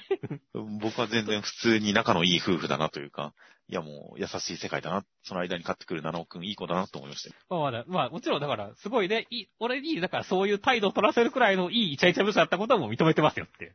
はいはいはい。という感じで、まあ、本当にだって、一個あるお菓子の取り合いでトランプゲームで盛り上がれる夫婦なんてもう、仲いい以外の何者でもないですからね。まあそうだね。いや、大変いい日常風景でしたよ。いや、だから本当にだ、やっぱ、まあ、イチャイチャね、見たい漫画でもありますからね。だからこういう変化球とかもガンガン使ってきてやってくれたのはやっぱ嬉しいですよね。はいはい。そして、まあその文脈で言ったら、じゃあもう川下さんとこのお父さんもイチャイチャしてるってことなんですかねっていう。いやもうそうですよ。もう本当にもうイチャイチャイチャしてるんですよ、きっと。なるほどね。いや、でもなんかね、なんだろうね。相手方のさ、タンポポの方もさ、ちょっと家族感出してきたよね、これっていう。そうなんですよね。ちゃんとここで、あの、悪役の方にもちゃんとしたこう、つながりを描く人間味みたいなのを持たせるという感じで、やっぱりこの戦いに、これから戦っていくに向けて、単純な本当、武力の争いというか、単純な勝ち負けの戦いではなくて、本当にキャラクター同士の触れ合いに持ち込めるような下地をちゃんと築いていってる感じがしましたよ。えそうですね。いや、そして、まあ、愛ちゃんは相変わらず可愛いなっていうね。はいはいはい。なんすかこの冷たいキャッキャッキャッキャとかっていうね。あざとすぎだろって思ったからね。あとその雪を出してる青沼さんとかもこの鼻水を出しながら能力使ってる感じとか、すごいチャーミングでしたよ。チャーミングだったね。いやー、なんかマスクしてる人とかはなんか裸やしねっていう。はいはいはい。いやー、だからちょっと相手方の家族もなんか今回のデザインだけで結構興味を引く感じになってるから楽しみだね。いや、本当に、もう最近こう、異能バトル化してきた、っていうかもう、一足飛び二足飛びに異能バトルになってきた、ユーザクラさんちですが、ユーザクラさんちですが、ちゃんとその展開が楽しみになってくる感じのキャラクターデザインを持ってきましたよ。そうですね。という感じで、単純な太陽くんとむつみちゃんのイチャイチャという、何か間に挟まる相和のふりをして、ちゃんとその後の戦いにつながる、お互いの家族の対比みたいな展開に持っていって、ちゃんとそれが嵐の前のイチャイチャっていう感じになってましたからね。という感じで大変、この先の展開、作戦開始、それぞれの作戦開始が大変楽しみです。では続きましてが、坂本デイズの第6話、内容としましては、坂本さんのところに南雲さんというなんか変装できる人がやってきて、坂本さんに賞金がかかったよって教えてくれて、殺し屋たちが狙ってますという展開でした。ああ、もう新キャラナグモさんはなんか、すごい気合入ってる感じのキャラクターですよねっていう。どういう意味でですか？なんかこう、作者の愛を感じる、なんかこう、雰囲気といい、イケメン感といい、はいはいはい。なんかものすごい重要そうな雰囲気出してくるしねっていう。まあ、そうですね。すごくなんか、いやなんかすごくかっこいいキャラにしようという、こう力は感じますよね。感じるよね。いや、だから本当にこの後ね、敵として出てくるのか、もう味方としていてくれるのかっていうところも含めてすごいなんか、先が楽しみなキャラクターになりましたね。はいはいはい。そして、まあ、今回の敵がまた出てくるわけですけども、まあ、どんでん会って言われる敵が出てくるわけですけどもね。はいいやー、なんかすごいヤクザっぽくていいですね。地獄ね、楽しみだ、おいって言ったりとかさ。はいはいはい。これ本当に、やっぱ、シリアスだよね。逆漫画じゃないよねって。本当にこの鈴木先生は好きあらば、何かガチのアウトローを出したがりますよね。出したがるよね。っていう感じだったりしますので、その辺のガチ感っていうのを坂本さんが成敗することによって、まあ、ある種のかっこよさにつなげていくような、そういう展開になったらいいなとは思いますよ。そうですね。という感じで、えー、まずは殺し屋方面の展開、お話、状況の設定みたいなものが済んだので、坂本さんたちが狙われるという状況設定が済んだので、そこに坂本さんのこのファミリー要素、家族要素というのを、日常要素というのをちゃんと出して、その日常と戦いっていうのの、その両輪がうまく回って、まあ面白おかしくかっこいい感じのアクションになったら、他にない独特のアクションになっていったらいいなというのを期待しています。では続きましてが、破壊神マグちゃんの第26話内容としましては、えー、ルルちゃんのお母さん、ルイさんがやってきて、マグちゃんもいいようにこう使って掃除とかもしたりとかしますっていう展開でした。いや、もうお母さん強えなっていう回でしたね。そうですね。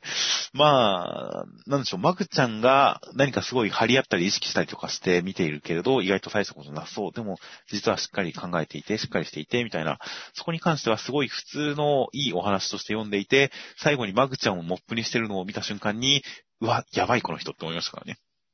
そうね。ちょっとサイコパス感あるよね。そこで、このキャラクターが完成した感じがしましたよ。いやだからね、この、スワンは見てって言って思ったより美味しそうっていうところももう天然なんですよねっていう。そうですね。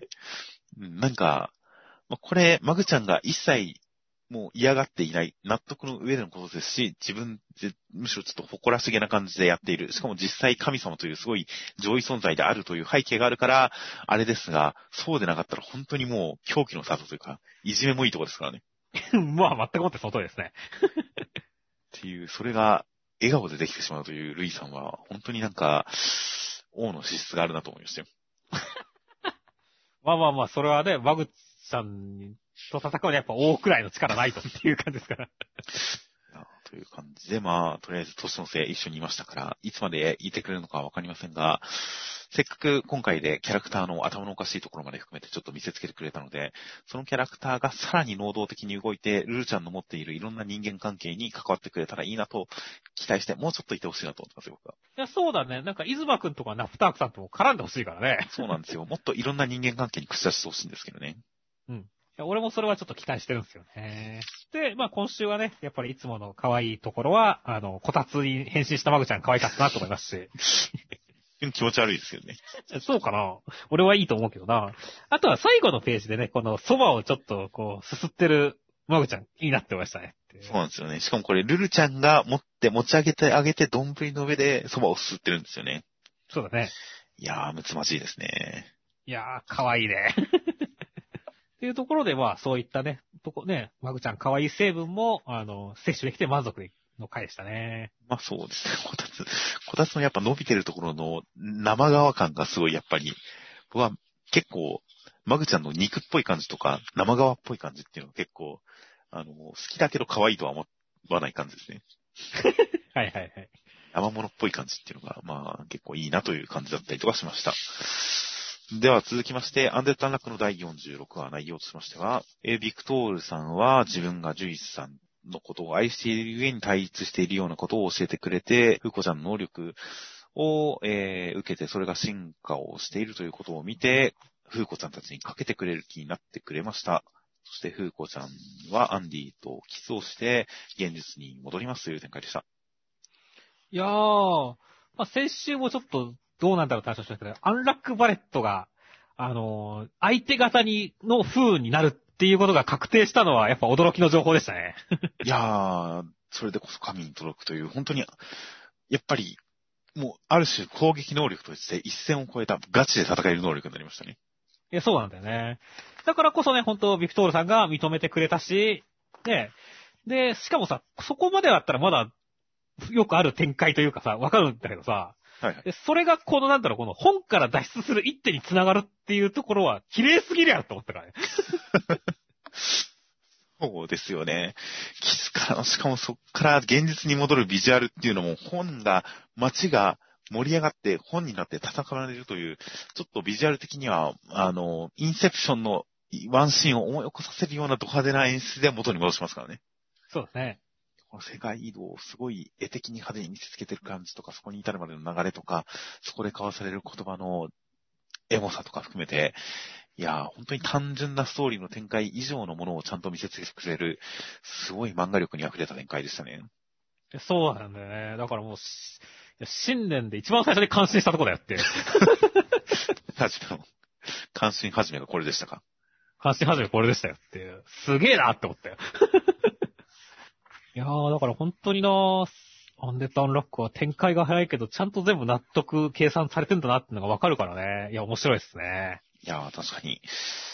まあ、確かにそうなんですよね。このビクトールさんがジュイスさんと対抗して、なんならジュイスさんを殺そうと思っていることに関して、その、惚れた女が苦しむ様を見たいことがどこにいるだからとどめを刺してやる。だから殺してやるみたいな感じのことに関しては、いろいろと反論したくなるところもいっぱいあったりはするんですが、それもやっぱり流れでなんとなく乗り込めちゃいますからね。そうだね。いろいろとその人間の人知を超えた時間の流れとか、いろんな苦しさとか、まあ神様の存在とか、そういった人知を超えたところとかをいろいろ描いてきたので、その、えー、アンディが伏して死にたいとか、いろんな経過、いろんな情報とか、いろんな前置きがあった上でのことなんで、まあ、飲み込める感じになってたりとかもしまして、まあ、その辺のストーリーを、まあ、テンポ感を保ったまま進めていく力っていうのも、さすがの戸塚先生という感じでしたよ。そうですね。いやー、というわけで本当に見入りの多い回でしたけれども、はい。ね、戻ったらどうなってるんですかね？アンノーン先生は無事なんですかねって。そうですね。戻ったら、アンダーもいるし、オータムさんもいるはずですからね。そうだね。そこで進化したアンディとフーコちゃんが一体どんな感じにイチャイチャしながら敵をなぎ倒すのか。いやー、楽しみですね。楽しみだね。では続きましてが、あやかしトライアングルの第27話内容としましては、えー、祭里ちゃんのところにレオちゃんがやってきて、匂いを使っって何かあやかしを払う的なそういう能力で、松井ちゃんを男に戻そうとした結果、松井ちゃんが、えー、ちょっとスレンダーな体型になったりとか、したりとかしまして、なかなか恋がトライアングルかもしれませんという展開でした。いやー、レオちゃん存在感出してきましたね。はいはいはい。いやー、でも本当にね、だから、今回だったら、なんだろう、松井ちゃんを触る手がエロいとかね。手の扱い方がエロいとかね。はいはい、あの、距離がガチ恋距離で、読者的にもちょっとドキッとするとかね。なかなかいい演出多かったですねっていう。それにこの能力にちなんだ匂い、すごく匂いを嗅いでくるっていうあたりもやっぱり、あの、この作品のテーマであるらしい、フェティシズムというものの言ったんですからね。そうだね。ちゃんと性域を開拓してきますよ、その辺でも。いやー、そしてね、本当に、まあ、さっき強いって言いましたけどもね、あの、結構もうやっぱすずちゃんとさ、まつりくんのカップリングが鉄板じゃないですか、もう。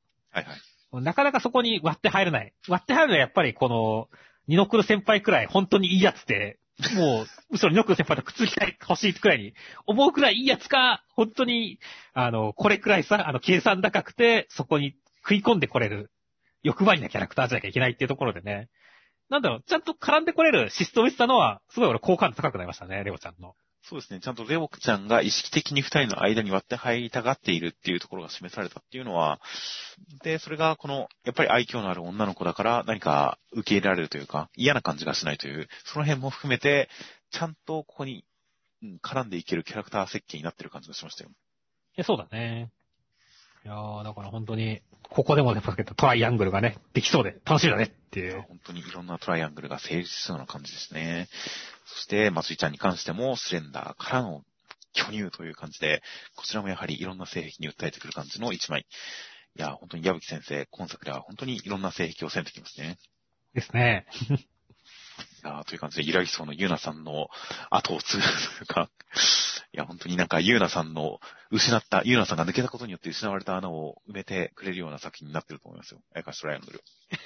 いや、今それ、ジャンプに必要な存在ですよねってそうですね。という感じなので、えー、来週以降もいろんなフェチシズムを攻めてくれたらいいなと楽しみにしています。では続きまして、灼熱の二来家内の第25話内容としましては、えー、海底の遺跡に行ったサメさんとトメさんたち、オルフェさんたちは、えー、敵の海の教団の人たちと遭遇しまして、えー、戦います。サメさん毒に侵されます。トメさん、あの、空気するやつ外して喋りますという展開でした。いやー、トメさんの潜水服、まあ最初にサメさんがね、あの、なんか、このウェットスーツめっちゃ恥ずかしいけど、買いそう、はずって言ってますけどもね。はいはい。あの、最後のページ見ると、やっぱ、これ、ボディラインやべえな、はずいなって思ったねっていう。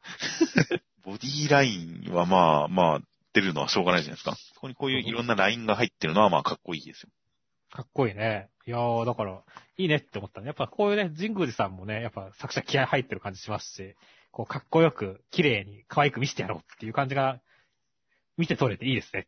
で、何かこう、こういうダンジョン探索もので敵に襲われてみたいな感じだと、まあまあまあ電気漫画的な感じで結構、なくはない展開の中、それが全て海中で行われてるっていうのがやっぱり結構特色になってますからね。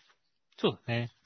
で、空気の感じとか、アクションの動き方、動きにくさとか、そういったものも含めて、まあ、ちゃんと海中アクションとしての独特な感情をやっていたりするので、まあ、なかなか、うん、個性があって、いい感じの、こっからどうトメさん活躍するかも気になる感じの展開になってますね。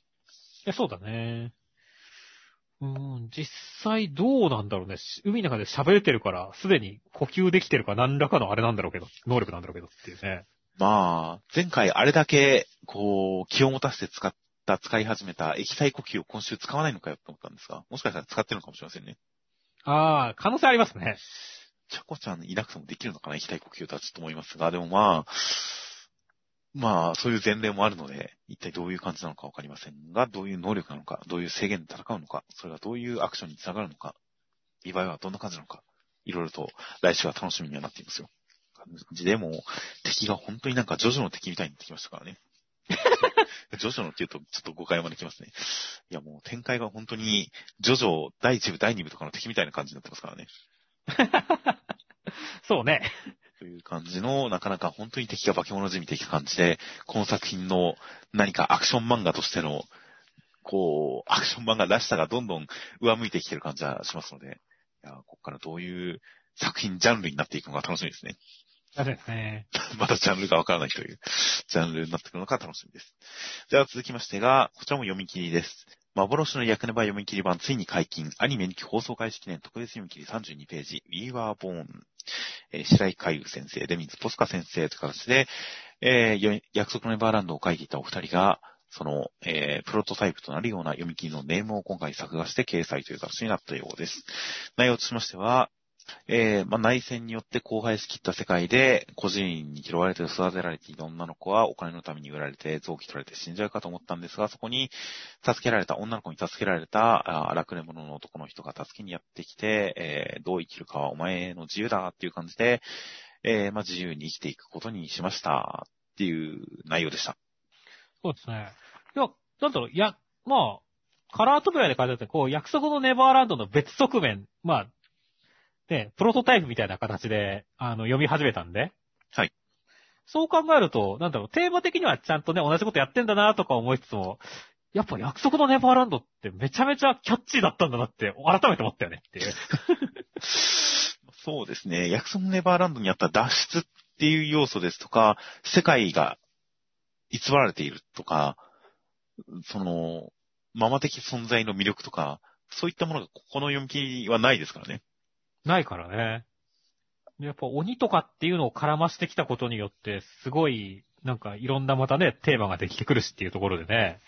いやー、だから、このままこれやっても多分全体にこう、なんだろう、今の約束でバラビにならなかっただろうからねっていう。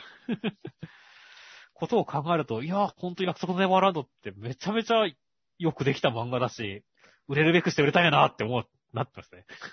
はい、そうですね。この作品、この読み切りになくて約束のネバーランドにあったものっていうのを考えると、結構あの作品の逆に革新がそこで分かってくる感じかもしれませんね。そうだね。だから比較したことによってなんかすごい、なんか逆にだから約束のネイバーランドの評価がまた一つ上がったみたいな ところがちょっとあるんだよね。うん確かにそういったところはあるかもしれません。感じで、まあ、まあまあ、そんな中で逆に共通点としては、やっぱりその自由を目指して、えー、自分の力で自分の意志で生きることを決めて、ちゃんと生きていくというような感じの展開、そして最後のところで公開している映画の見出し、人間は弱くないという、そういう感じのまあ人間肯定感っていう感じのものは、まあ、根底にある感じはしますね。そうだね。という感じで、まあ、この病弱な女の子に関してはどうなってしまうのかわからなかったりとか、世界全てが救われるわけではない、ちょっとビターな感じではありますが、それでもちゃんと希望がある感じの終わり方になっていて、えー、まあ、きっと、いい感じの未来があったらいいなと、そう思わせるような読み切りでした。では続きましてが、高校生家族の第20話、内容としましては、お父さんとお母さん、英語がうまく喋れないんですが、すごい努力をして喋れるようになったんですが、スピーキングのテストはありませんという展開でした。いやーまあ、お父さんね、ボディーランゲージとかでちゃんと仕事をこなしてきたのは偉いなって思ったねって。実際そういう人結構いそうですよね、サラリーマンで。いや、いるよね。実際俺もなんか仕事とかで外国の人と絡んだ時はもう本当にボディーランゲージとか、そんな感じだよって。そうですね。僕も自分自身はともかくとして、やっぱり知り合いとか先輩とかの方で、しょっちゅう海外とか行ってる方いますが、まあ言葉に関してはやっぱり通訳とボディーランゲージで何とかしてたりしますからね。そうなんだよね。ただね、本当に一つのあれとしてね、それで通じちゃうとね、あの、さらに勉強しなくてもいいやって気にもなっちゃうっていう落とし穴があるんだよね。まあ、確かに、仕事上だと全然それだけでなんとかなっちゃいますからね。そうそうそう。まあ、だからね、改めて勉強するっていうことをしたっていうところで、やっぱ、このお父さんお母さんはね、偉いなって思うよねっていう。はいはいはい。いや、本当に、あの、尊敬できる感じの、大変偉いな、という感じの展開でしたね。本当に、毎回さ、この高校生家族の感想を言うと逆漫画の感想じゃないよね ですよね。なんか、面白い気はするけれど、なんでしょう、い違和感のある絵面は作れていますけど、展開的なギャグっていうのは実はないですからね、基本的に。ないね。だから、すごいなんか、まあ読み心地はめっちゃいいし、ギャグ漫画としてちょっとクスッと来てるところもちゃんとあるんだけど、なぜか言葉にしようとするとそういう、なんかギャグを片手きにならないっていうね。基本いい話ですからね。そうなんだよね。不思議な漫画だよね、高校生家族。まあ、その辺をすごい奇人変人で攻めたりしないとか、人の特徴を下げつらって笑ったりしないとか、そういうところに関してはすごくやっぱりこれも、ちゃんと現代的、現代に即した作品なのかもしれませんけどね。ああ、確かにそれは得てるかもしれないですね。うん人を馬鹿にする感じの笑いに持っていかないというあたりはすごく現代的な感じかもしれませんし、そんな中で、なんかいい話を違和感のある絵面でっていうのが、ある種この作品の方針なのかもしれませんね。うん。うんなかなかそれはそれで独特の面白い読み心地だと思いますよ。ですね。では続きましてが、ほの見える少年の第18話、内容としましては、えー、黒瀬さんが駆けつけてくれまして、人間を殺すしかないっていう話になったりするんですが、なんか、アイビスさんの協力によって、えー、このカウンセラー、スクールカウンセラーの腕だけ、妖怪、霊界、霊界となっている腕だけ燃やしますという展開でした。あもう、黒瀬さんが登場してる時に、こう、襟を正しながら状況を教えてくれるって、この格好つけてる感じがたまらなかったですねっていう。そうですね。いや、本当にもったいぶって登場しましたね。いや、そうだね。無駄に格好つけてる感はね、いや、俺は本当好きだねっていう。まあそうですね。なんか、本当にかっこいい。もう完全な完璧な人間ではないっていうのは分かった上でちゃんと登場するときは決めてるっていうのはもう愛嬌として受け取れますからね。そうだね。いや、本当に、あ、来てくれたって、普通に嬉しくなりましたよ。そして、今回の話で言うとね、神崎さんはさ、本当に無ごたらしく死んでほしいって思ってるからさ。そうそうそう。ただね、そんな、だけど殺さないでね、あの、でも今回だから、よし殺すねって思ったんだけど、あの、殺さないで右腕だけっていうところに対して、ああ、確かにこっちの方が神崎さんに対するダメージでかそうっていうところでね、あ、いいなっていう展開だと思いましたね。ああ、まあそうですね、確かに。そこで、あの、殺すことを主人公たちが嫌がって、殺さないことを選ぶっていうこと自体にある種の正しさはありますが、それが、物語的な完全懲悪的なカタルシスから遠ざかる可能性があったところを、神崎さんが死にたい死にたい死ぬのが本も、そっちの方がいいよぐらいのキャラクターにしたことによって、ちゃんと完全懲悪的にも間違ってない感じに振ってますからね。そうだね。主人公たちが人命を重んじる、人道を重んじる。そして、結果、神崎さんにとっては一番嫌な展開を受け入れることになるという、そういう形でちゃんと物語のカタシカタルシスの方向を揃えてきたのは、何かすごくちゃんと狙ってやってる感じがしますね。そうだね。そしてちゃんとね、あの、アイベツさんのね、役割もできたしっていうね。はいはいはい。やっぱり3人揃ってるからね、3人協力して決めたいっていうところありますからね。そこもちゃんとできてるなと思いましたね。そうですね。影で止めて、結界で守って、炎で焼くという感じで、ちゃんと、あの、トントントンといいテンポで3人協力プレイが発動した感じがしましたんで、で、ちゃんとそれぞれのキャラクターがかっこよく活躍してくれる感じになってましたよ。そうですね。という感じなので、まずはこの事件、なかなか胸くそな感じの展開が来ていましたので、どういう罰を受ける感じになるのか、そして、小町ちゃんがどういった感じに救われるのか、といった事後の展開も大変楽しみです。では続きまして、僕らの決めの第16話、内容としましては、助けに来た男の人は、蘭月さんという、えー、シンくんたちのおじさんでした。そして、すごい強いんで、なんか、シンくんたち助けてくれて、えー、カイネくんたちもその場に居合わせまして、カイネくんに関しては、まあ、それまでの行動の、まあ、報いというか、なんというかな感じで、えー、おじさんが、なんか、家のとこに閉じ込めますという展開でした。ああ、まあ、抑止力さんたち、フェンリルさんたちは、なんか吸血鬼絶対殺すガールではなかったんですねっていう。それはどういうことですか？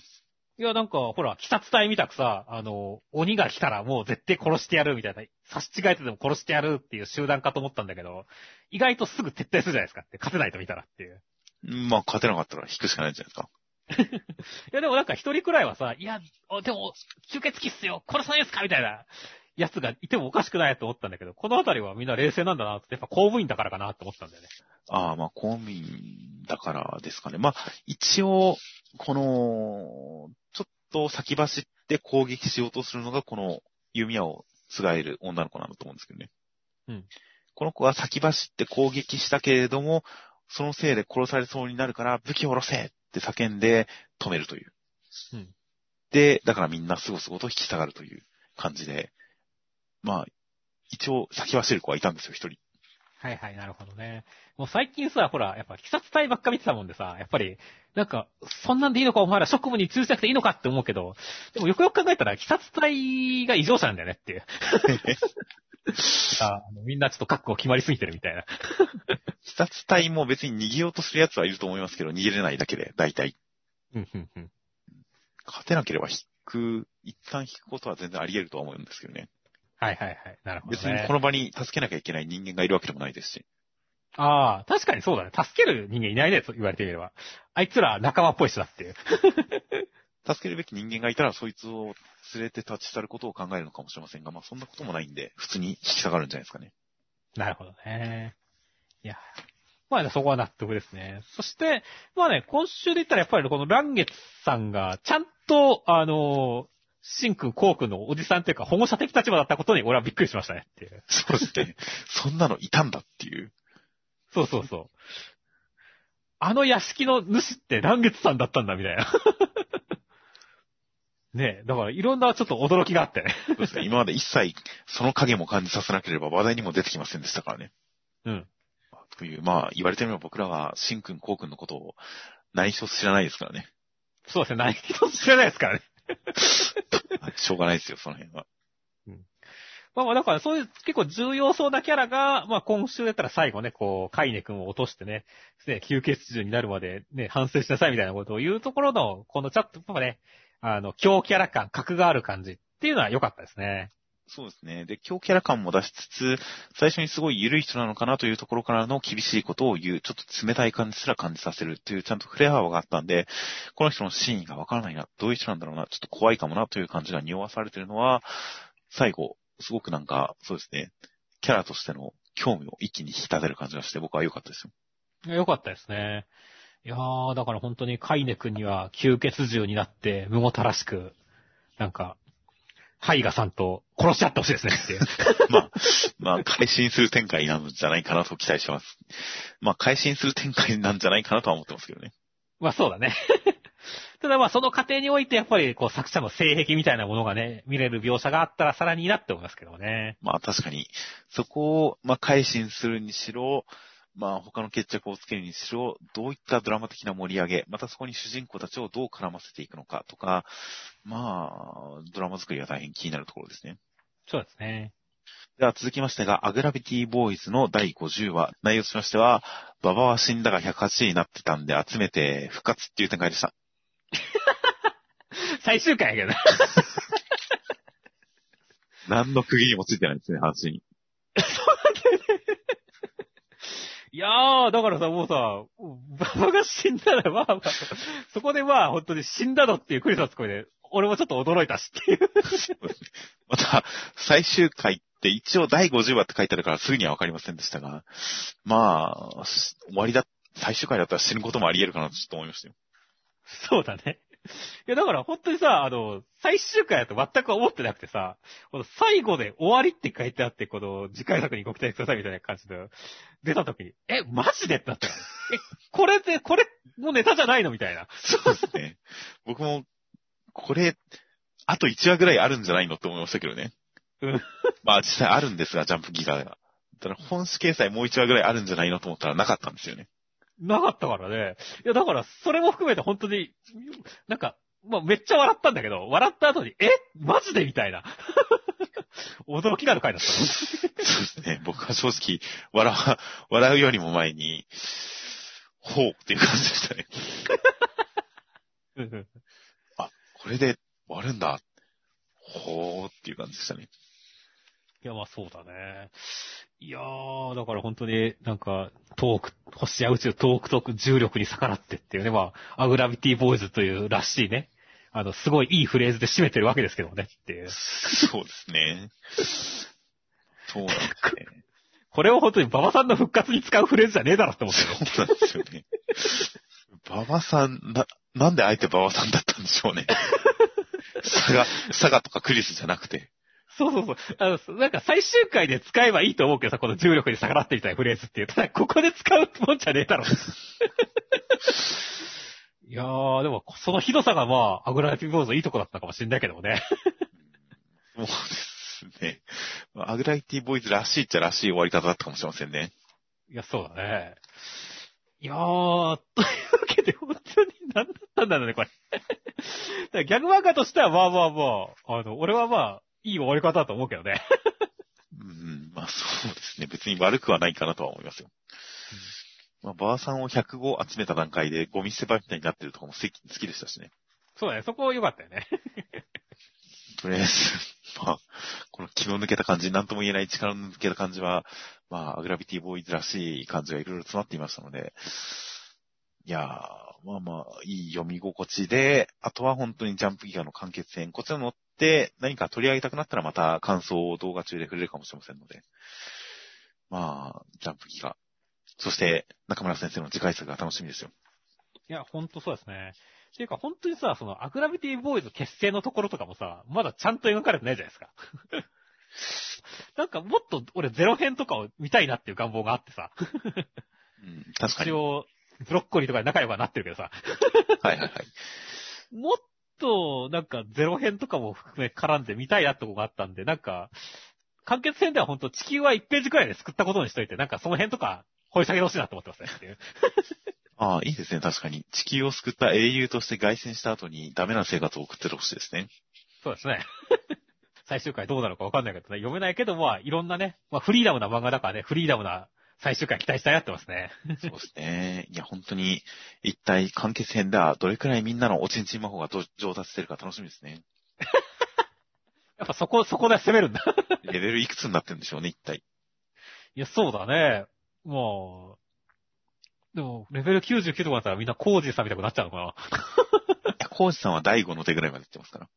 はいはいはい。おちんちん魔法はあくまで第3の手ですから。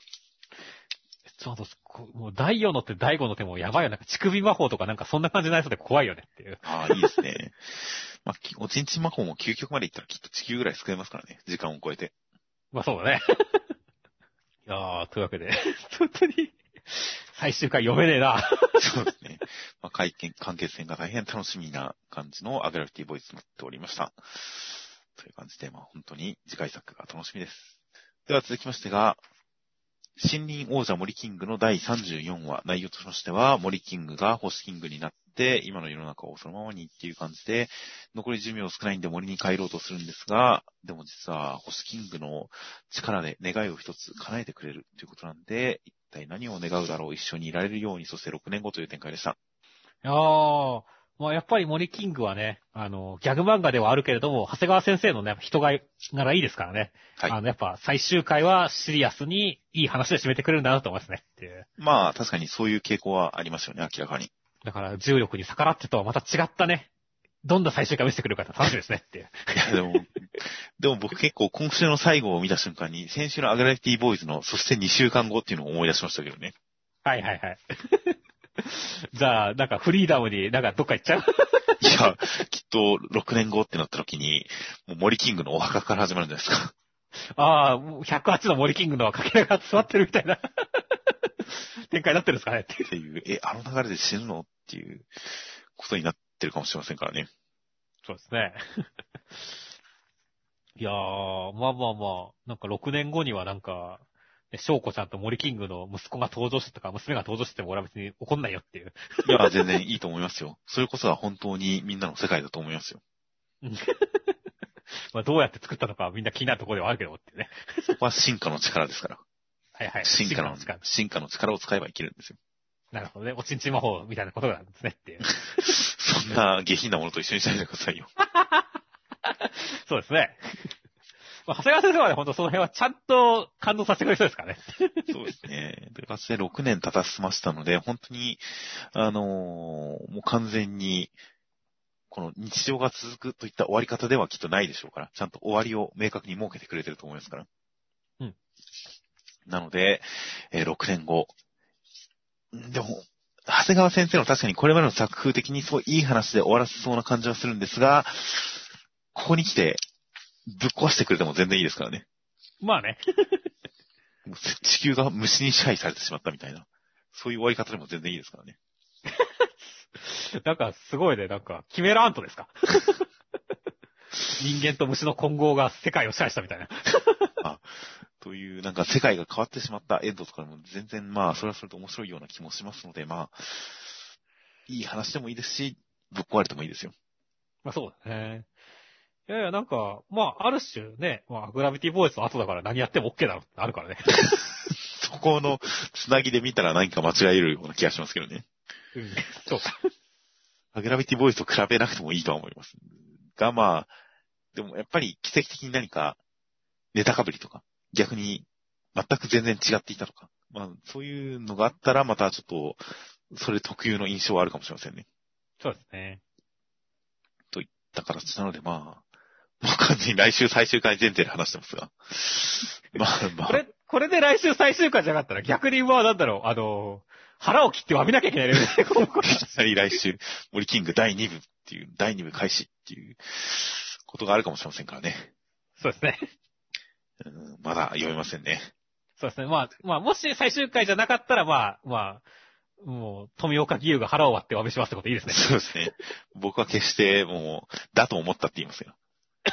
ああ、終わんないよね。だと思ったって僕は言いますんで、ミスさんだけ腹を切っていただければ、そうですね。丸く収まるかと思います。はい。